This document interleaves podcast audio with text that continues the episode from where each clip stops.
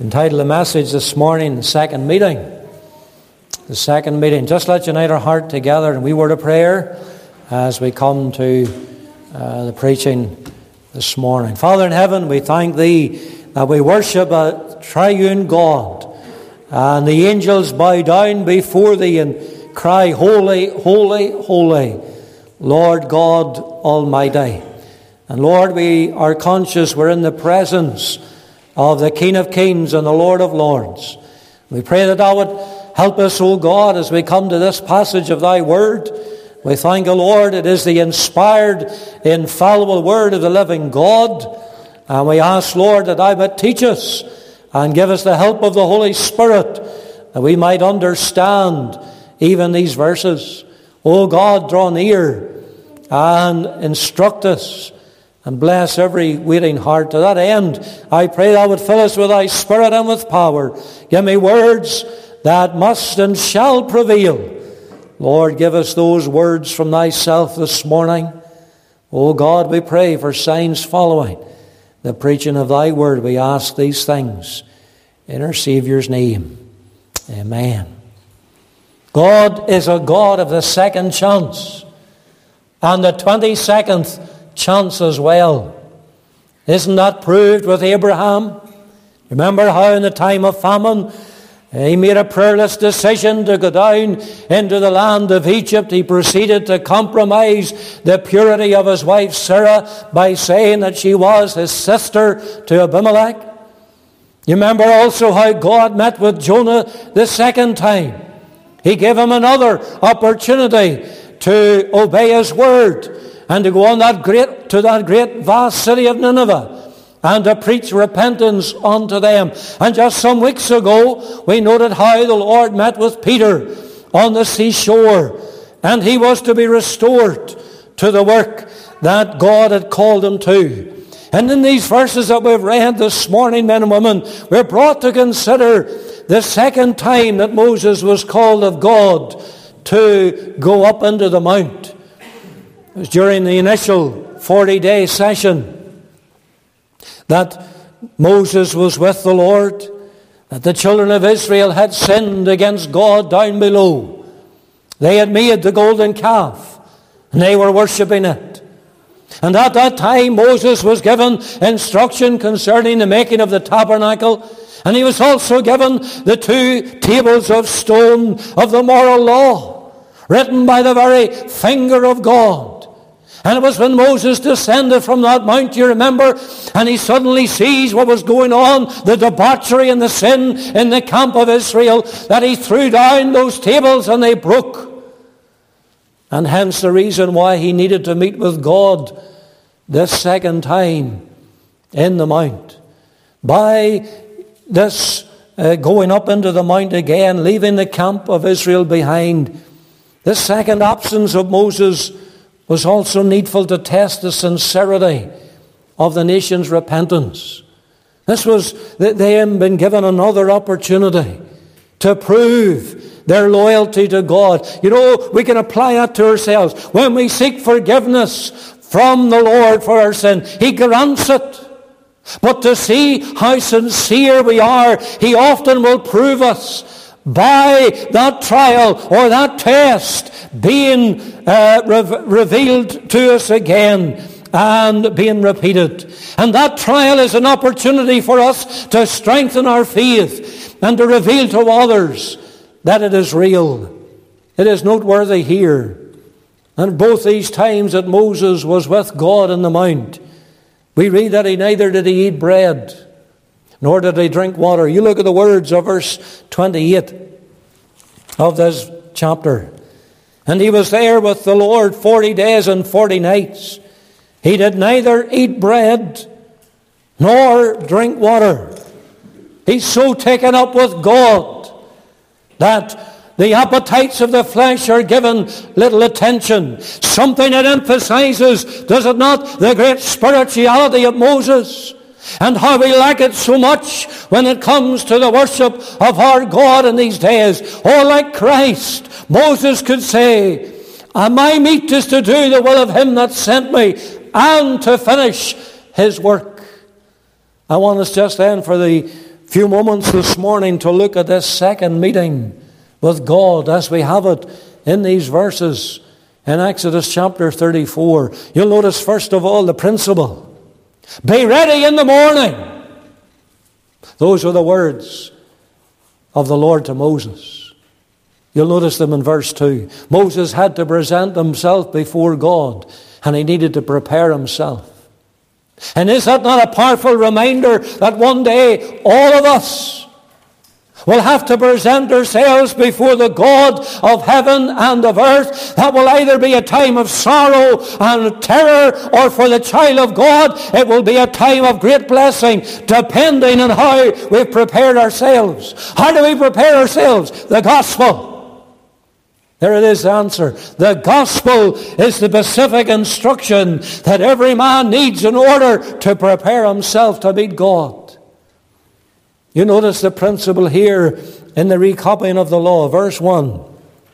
And the Lord said unto Moses, Hew thee two tables of stone like unto the first, and I will write upon these tables the words that were in the first tables which thou breakest. The message being spoken to the nation was that although God had forgiven them, and didn't, uh, didn't uh, that mean, of course, that uh, he was going to be uh, present with them again as Moses sought him, and, and as we looked at in the last part of the previous chapter. But it didn't mean that the law of God had been set aside. The law had not been done away with. The blessing of having the Lord's presence with them again, it didn't come apart from his precepts. God did not separate privilege from the keeping of his law. How different that is to how ordinary man thinks today. You know, many a man on the street wants the blessing. Many a man wants the privileges. But he's not interested in the regulations or the precepts. And dear child of God, if you ever wanted to see that those who are redeemed by God's grace are not freed from the law, then you have it in these verses. The difference being that God's redeemed are still under the law, not as a condition of salvation, but as a divine rule for our walk. There's the difference. If we fail in one part of the law, we fail in it all. That's why we can't be saved by the law, because we're all sinners. We've all uh, broken God's law, been birthed by nature, by practice. It is not even a condition of salvation. It is a divine rule for our walk. In the context of that oft misquoted verse in Romans 6, verse 14, where it says, You're not under the law, but under grace. In the context, that is not speaking about our walk, that is speaking about God's salvation. We can't be saved by the law. The law points us to Christ. He's the only one that can save us because He fulfilled the law of God in our behalf.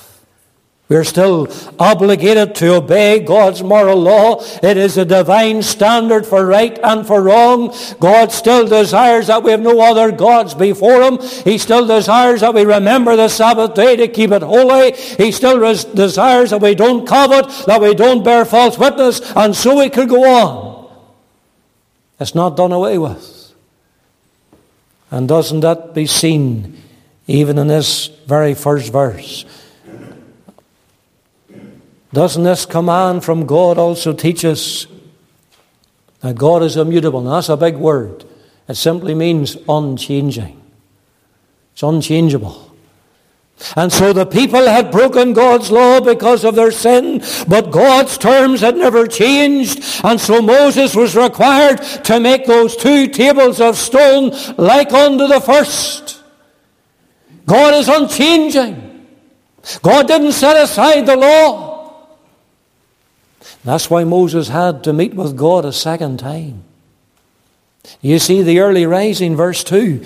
Be ready in the morning and come up in the morning unto Mount Sinai and present thyself there to me in the top of the mount, having to hew those stones, having to meet with God at a particular place, necessitated that Moses gave time to climb that mount the next morning.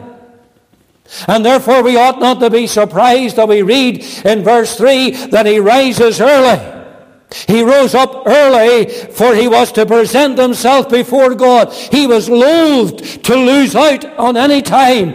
Men and women, there's a very, very practical application there. That's why we congregate in the house of God at half eleven or seven or eight thirty. It's not just to meet with me, it's to have a meeting with God. It's to worship Him. And we prepare ourselves. And it may mean getting that up that little bit earlier and getting ready so that we're here, that we don't lose out on any time with the Lord. If we're going to obey the Lord, if we're going to serve Him faithfully, we'll need to be prompt in doing our duty. That may sometimes mean rising up early in the morning. It may, it, it certainly will mean us preparing ourselves. And did you see it? The command from God was He was to come alone. No other was with Him. No animal was to come with him.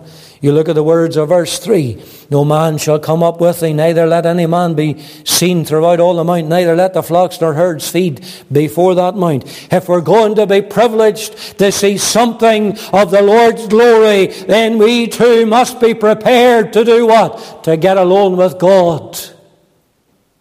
That's what Moses was doing here. He's getting alone with God. And the matter of approaching God ought not to be thought upon as something lightly because Moses did as the Lord commanded. Then we're about to see how the Lord drew near. But I want you to see before we get there, you notice the recognition that God, of God, that this ought to reveal unto us. Verse 3 Let no man shall come up with thee, neither let any man be seen throughout all the mount. Mount Sinai. was off limits for the people. And neither was he this time to be joined by others. And all of this surely emphasizes and underscores to us what we've been singing this morning. It is the holiness of God. God is a holy God. That he cannot be approached by sinful man without death being the end result. That's why we ought to be so thankful for the person of the Lord Jesus Christ. For because of him, the only mediator between God and man, the only one that can stand between. We are able to draw near. We are able to approach unto our God, none daring to make us afraid. By his death, by his resurrection, he has opened up the door for sinful man to have fellowship with the Holy God. By the blood of his cross, sin has been dealt with. And all barriers to God have been removed for the one who comes by faith in Christ. You see, we read in Hebrews chapter 7, in the words of verse 25, Wherefore he is able to also to them to the uttermost that come unto God by him, seeing he ever liveth to make intercession for them. You want to know the God the Father, you want to come to God, there's no other way other than through the Lord Jesus Christ. We're able to draw near and nigh, all because of him. He is the mediator. And so we do assured of a welcome there, all because of him. There's a line of a hymn that states it like this So near, so very near to God I cannot be. For in the person of his Son, I am as near as he. Not wonderful? Is that your experience? It can only be through Christ and God's so great salvation. There is the principle. But I want you to notice this morning also, and I don't think we'll go much further than this, but the person of God. It's when Moses arrived at the appointed place that we read in verse 5 that the Lord descended in the cloud. And he was to reveal himself as he had promised to Moses the day before. You remember, if I can just take you back uh, to the previous chapter. And the Lord and Moses said, uh, even to the Lord, verse 18, I beseech thee, show, my, show me thy glory. He wanted God to reveal himself.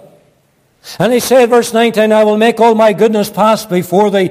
I will proclaim the name of the Lord before thee. I'll be gracious to whom I will be gracious, and will show mercy on whom I will show mercy. And the Lord tells him how that's going to happen. Shall come to pass, verse 22, My glory passeth by, that I will put thee in the cleft of the rock. I will cover thee with my hand while I pass by. And men and women, there is what Moses requested and what God promised, and now it's going to be revealed this next day. Just think of the nearness as it is expressed here in verse 5. And the Lord descended in the cloud. But then we have those special standout words. And he stood with him there. He stood with him there. You might quickly read over that, but that would be to your detriment. Moses could have hoped for no greater blessing. No one better could have stood with him than the Lord himself as those pivotal moments in life. And you know, it's always encouraging to have those who stand with us. And maybe you're going to an interview and your friend says, I'll come with you. Or maybe you're going for some other appointment. Maybe you have to go to the dentist. You don't like the dentist. I'll go with you. But men and women, no greater moments in life other than those least where we take the battle to the enemy in the cause of Christ. And while there are those whom people may choose not to have stand with them, there's no one who minds the Lord's presence being there. And no, no one else stands with us apart from the Lord. That's better than having all the world with us and not having God. We ought to desire the Lord standing near in all that we seek to do, in every place that we seek to go to. Remember, Romans reminds us, Romans 8, if God be for us, then who can be against us? And it says the Lord descended in the cloud and stood with him there. The nearness of God involved a particular place. Underline it. I would, I would, if you're in the practice of underlining your Bible, do it. He stood with him there. God stands with his people at a specific place. The there is the appointed place of his will. God made known to Moses where he wanted him to be that morning. It was in his will that he would be on the top of the mount with him. Get ready in the morning, he said. And come up unto the mor- into the, in the morning unto Mount Sinai and present thyself there to me in the top of the mount. It was his will that he would be there with him. It was there that he stood with him. I wonder, can I ask individually, do you know where that there is in your life? The will of God for you is where you will also have the Lord standing with you. And if you're not there yet, then make sure you get there. That you might know the support of the Lord. That you might know the Lord standing with you. And if you're in a place spiritually where you're not in the will of God, get away to the place where you have to be in the will of God. And you'll know the Lord there. Isn't it a wonderful thing that the Lord descended to where Moses was? It reminds us surely of humility. God descended in the cloud on that mount and stood with him there. It's hard to picture your mind what that must have looked like. But there's humility. And is it not personified in the person of Christ? Who being in the form of God, Paul writes in Philippians 2, thought it not robbery to be equal of God, to be equal with God, but made himself of no reputation, and being found in a fashion as a man, he humbled himself and became obedient unto death, even the death of the cross. Make sure, man or woman, that you give up pride, that you give up position, that you give up popularity with the world, so that you may be found standing, standing with God. Having moved downward, having moved sidewards to Moses, he then moved forward. Because the, say, the scripture says here, For the Lord passed by before him. Verse 6 The Lord passed by before him. Even a passing view of the Lord's glory is life changing. You know, this great experience that Moses had was to have a vision so bright, so radiant, that the effects of it were seen on his face when he returned to the people from that mount. You turn over to toward the end of the chapter. We didn't read it, verse 35. Last verse says, And the children of Israel saw the face of Moses, that the skin of Moses' face shone. And Moses put the veil upon his face again until he went in to speak with him. Such was the effect of the glory of the Lord. He just radiated it. the people couldn't bear it. They had to put the veil over the face. It was that which was life changing. After 40 days on the mount, his face glowed. Although we might have the experience of knowing that rich nearness of God's presence, His glory revealed to us as we get alone with Him. But I want you to notice the name of God here in verse 5.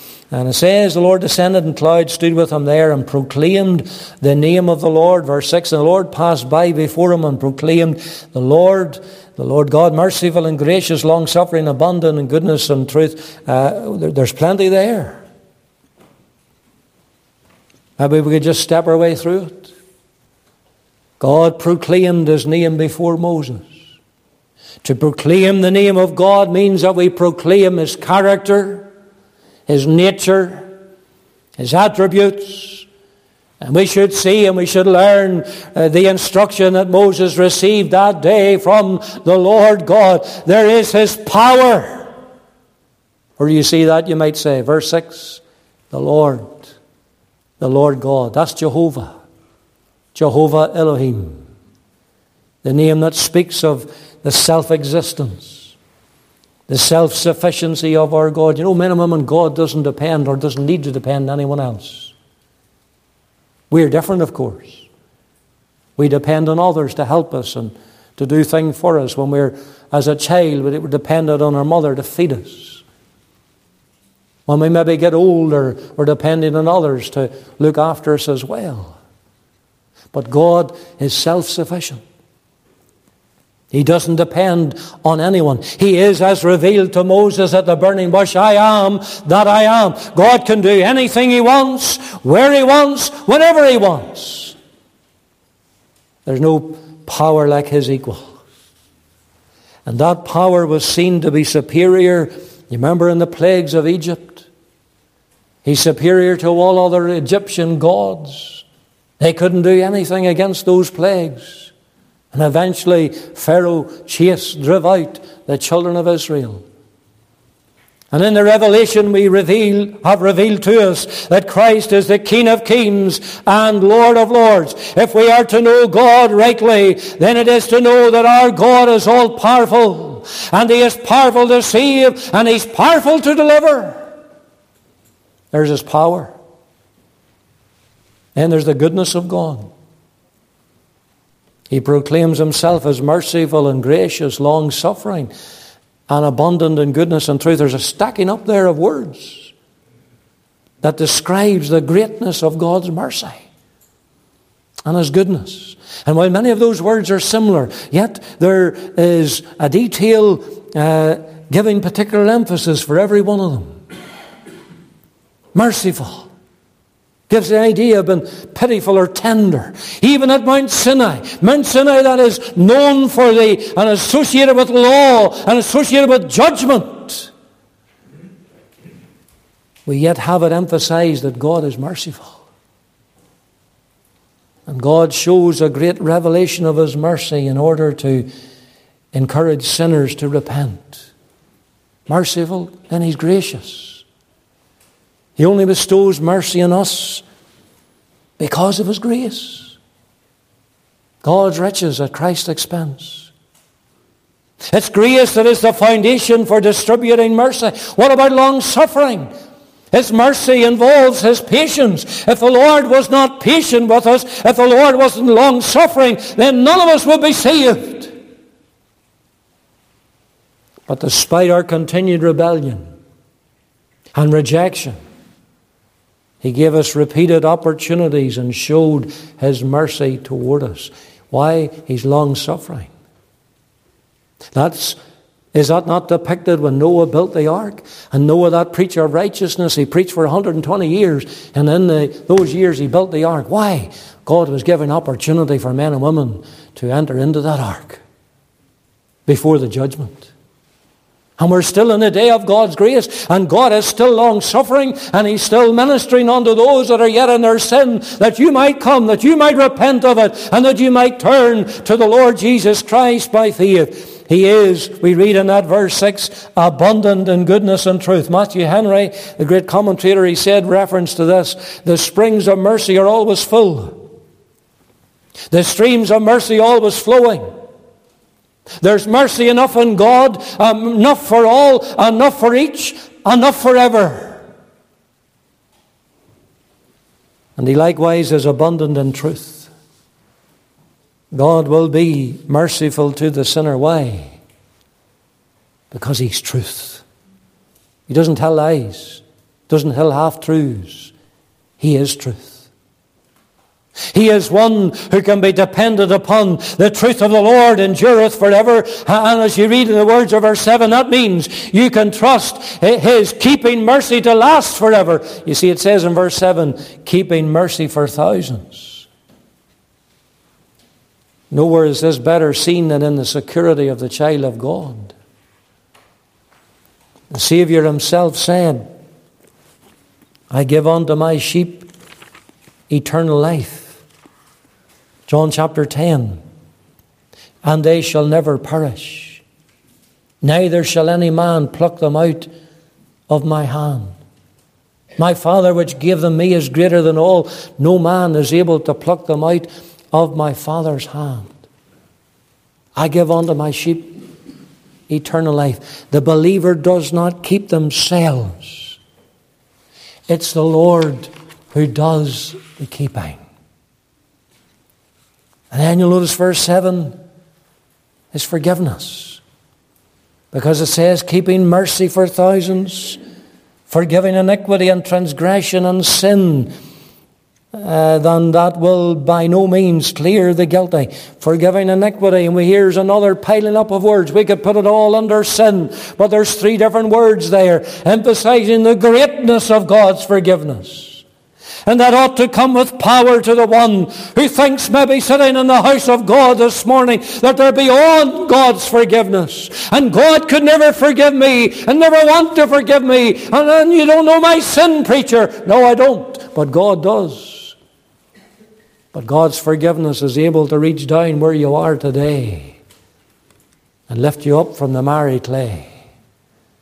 Set your feet on the rock, Christ Jesus. God is ready to forgive, even more ready than we are to forgive ourselves. But the condition is also found in Psalm 86 and verse 5. It is to all them that call upon thee. For those who will not humble themselves, for those who will not call upon the Lord to be their Savior, then they'll never experience the forgiveness of God. Let me ask you, have you called? You called upon the Lord to forgive you? In this list of the character of the person of God, there's also his judgment. Verse 7. And that will by no means clear the guilty, visiting the iniquity of the fathers upon the children and upon the children's children unto the third and to the fourth generation. There first is his mercy, then there follows his judgment. His justice cannot be forgotten. Oh, He's a God of love. Thank God He is. But He's also a God of holiness.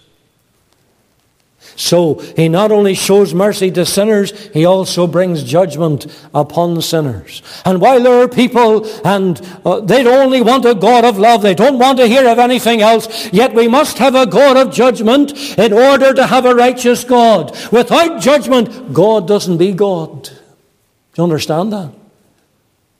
He is holy, holy, holy. For being holy, he must and he will punish sin. And in these words, you'll have a note on the very scope of God's judgment. It's on to the third and to the fourth generation. The finger of blame cannot be pointed at the Lord God for being unfair. The blame for all sin lies with man. And judgment is the consequence of his sin. And these words are simply an eternal statement about the extended curse of sin which goes on for generations. Is Israel not a prime example in their sufferings because of the sins of their ancestors? Many centuries and generations ago. You just think of that. You know, it's really fulfilling what they asked. Do you remember what they said at Calvary? And Pilate came out and he washed his hands. He says, I'm innocent of the blood of this just person. Verse 25, Matthew 27 says this Then answered all the people and said, His blood be on us and on our children. You want to wash your hands of his blood? We're not going to. His blood be on us and on our children. And Israel to this day suffers because of the sins of our ancestors. And thank God, yet the Lord will be merciful to Israel. And yet they will look upon him whom they have pierced. Not the greatest mystery of all. We are all suffering today because of the sin of our first parents. Sin, when it is finished, bringeth forth death. That's why there's death in this world. Yet in considering the judgment of God, it's a great incentive for people to stop disobeying the Lord and to obey His word. There is something of the person of God. You know, there's only one reaction from Moses when he heard this word from the Lord and when he was given this revelation. We haven't time to fully explore it this morning. But it is summed up in verse 8. It simply says, And Moses made haste and bowed his head toward the earth and worshipped. That's all he could do. The Lord revealed himself to him. As he had asked even that previous day. And all he can do is make haste and protract himself before God. He's moved by this divine manifestation. His heart was greatly stirred within him. That he bows down and he worships. Oh, that men and women, our hearts would be moved as well. I don't think we would do it justice just to rush on and to see the full extent of his response. We'll leave that to you again. But may our hearts be moved. May we have a fresh recognition, really, of who God is, of who we worship. Holy, holy, holy. Lord God Almighty. And He is the Lord God. And he is merciful. And he is gracious, long suffering. He is abundant in goodness and truth. He is one that keeps mercy. He is one, praise his name, that forgives iniquity and transgression and sin.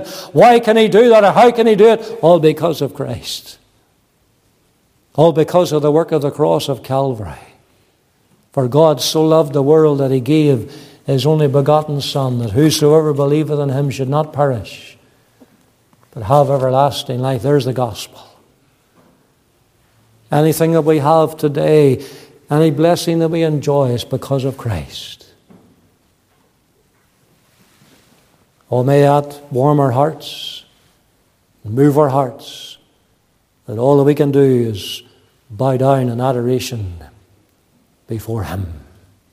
May the Lord bless His word to each of our souls this morning for His own name's sake. We'll sing number six in closing.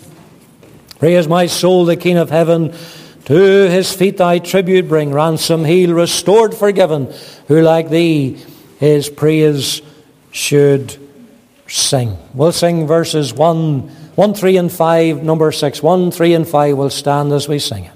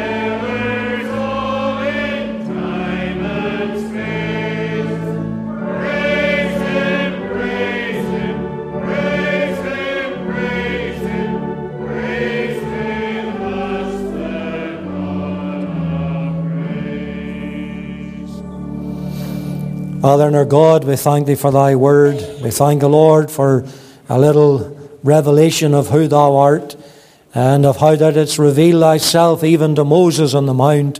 We thank the Lord that it's not set aside the law, but thou didst give it again uh, to be written on that second time on those tables. And oh, Father, thou art one who's unchanging. Thank the Lord, thou art unchanging in thy mercy. And our unchanging in thy grace and in thy, in thy forgiveness of iniquity, of transgression and sin. And, oh God, unchanging even in thy judgment. Lord, we praise thee, Lord, for the person of Christ, by whom we can draw nigh unto thee, the one who bore our sins and iniquities on his own body, that we might be saved, that we might, Lord, have that personal relationship with God. Lord, I pray that I would speak to those yet not saved, have never called upon the name of the Lord to forgive them. Oh God, have mercy. And even bring them to Christ this morning. Bless those that will leave at this time, go before each one. Bless those that will remain, even around the table. We pray in our Saviour's name. Amen.